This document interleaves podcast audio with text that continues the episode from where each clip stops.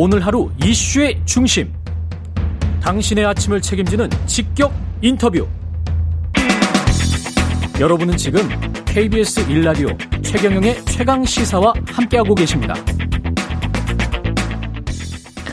네, 최근 전 세계 증시 좀 이상하게 오랫동안 조정을 받고 있는데 이게 인플레이션, 금리 인상, 혹시 그 다음에 경기 둔화 그리고 혹시 스태그플레이션 뭐 이런 우려들이 있는 것 같습니다. 이 안에 서강대학교 경영학과 김영익 교수님 전화로 연결돼 있습니다. 안녕하십니까? 네, 안녕하십니까? 예, 안녕하세요. 교수님 오랜만에 뵙겠습니다. 네, 예, 오랜만에 뵙습니다. 예. 증시가 전반적으로 봤을 때는 이제 큰 조정장, 급락세 어떻게 정의를 해야 될까요?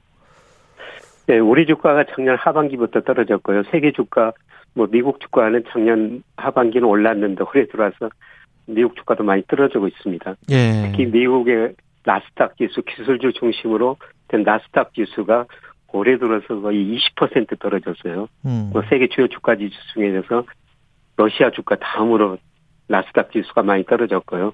미국을 그 대표하는 S&P 500 지수도 한 10% 이상 떨어지고 있습니다. 예. 나스닥이 많이 떨어지고 S&P도 떨어졌지만 다우는 상대적으로 이제 선방을 하는 걸 보면 예. 그덜 떨어지는 걸 보면 이게 그 전형적으로 이제 금리 인상 시기에 예. 그 기술주들 위주로 많이 떨어지는 그런 현상인 건가요? 어떻게 보십니까?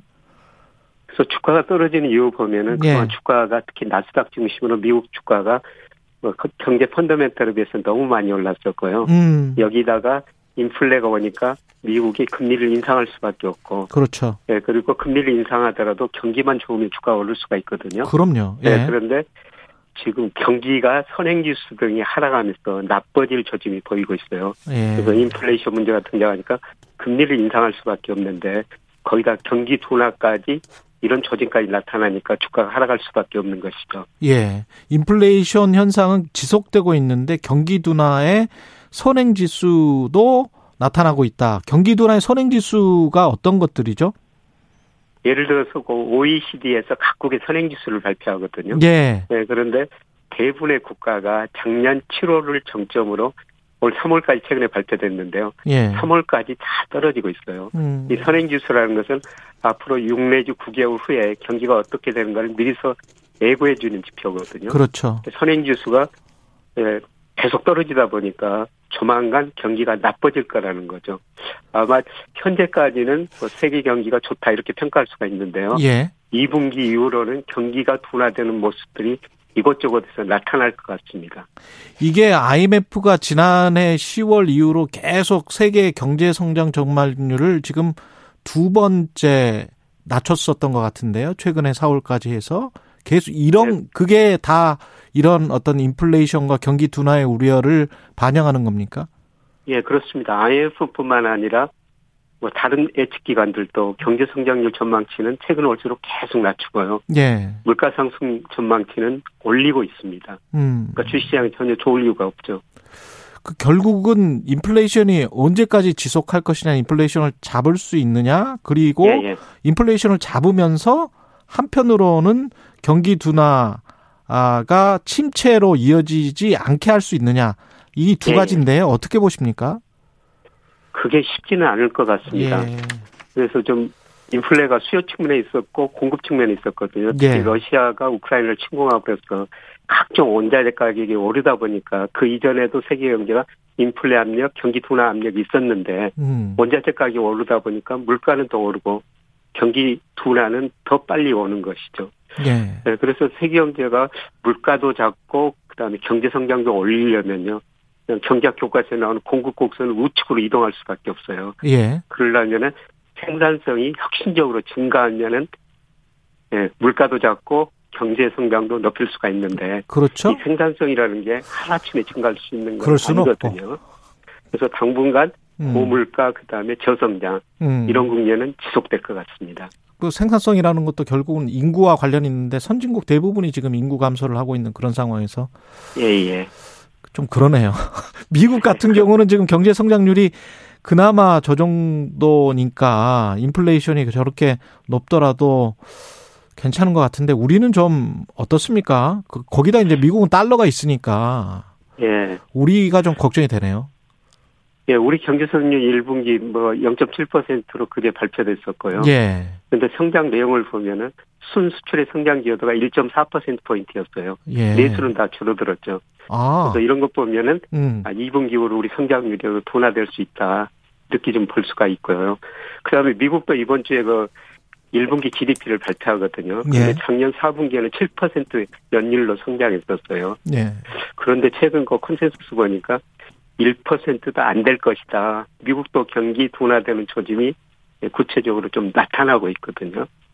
전 세계가 좀 물가는 오르고 경제 성장률은 낮아지는 이런 모습이 나타나고 있습니다. 혹시 사회적 거리두기 때문에 1분기가 좀 힘들었는데 이걸 만약에 실외 마스크도 좀 해제를 하고 뭐 이런 상황이 되면 혹시 나아질 수 있을까요? 아니면 소득이나 부채 때문에 뭐 그냥 크게 나아질 건 없다 이렇게 보십니까?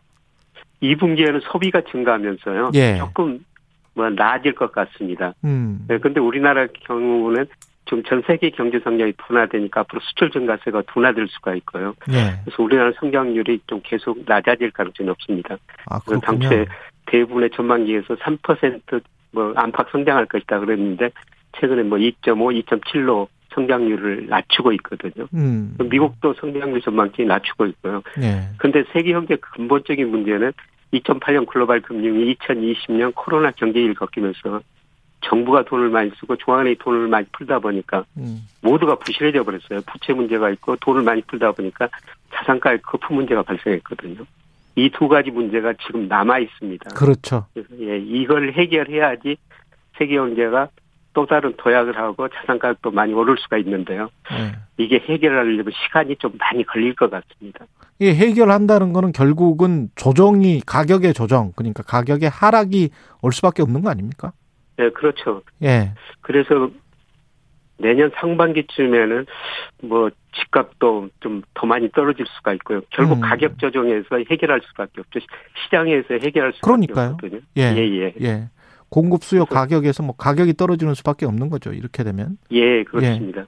그래서 거품이 한번 해소돼야지 그러면 뭐 상당한 충격이 있습니다만 그 해, 거품 해소 다음에야 새로운 성장률을 모색할 수 있을 것 같습니다. 짧게 주식 시장은 어떻게 보십니까? 국내 주식 시장은. 지금 많이 떨어져가지고 많이 단기 떨어지죠. 반등을 할 것 같습니다. 단기 지금 환율이 한다. 너무 많이 올라가지고 예. 외국인이 좀 주식을 살 것 같은데 예. 지금 우리 1260원이 환율이 넘었습니다만 우리 경제력에 비해서 좀 지나치게 높은 환율이거든요. 음. 근데 환율이 떨어진다고 기대되면 외국인들이 그동안 주식을 많이 팔았는데 예. 좀살 것 같아요. 그래서 5월에는 반등할 것 같습니다. 네, 알겠습니다. 그러나 기본적으로 경기가 둔화되는 국면이기 때문에 음. 추세적인 상승이 아니고 뭐 추세적인 박스권에서 상승은 아니다. 뭐 예, 예. 약간 반등이 예. 있을 수 있다. 서강대학교 경제학과 김영익 교수님이었습니다.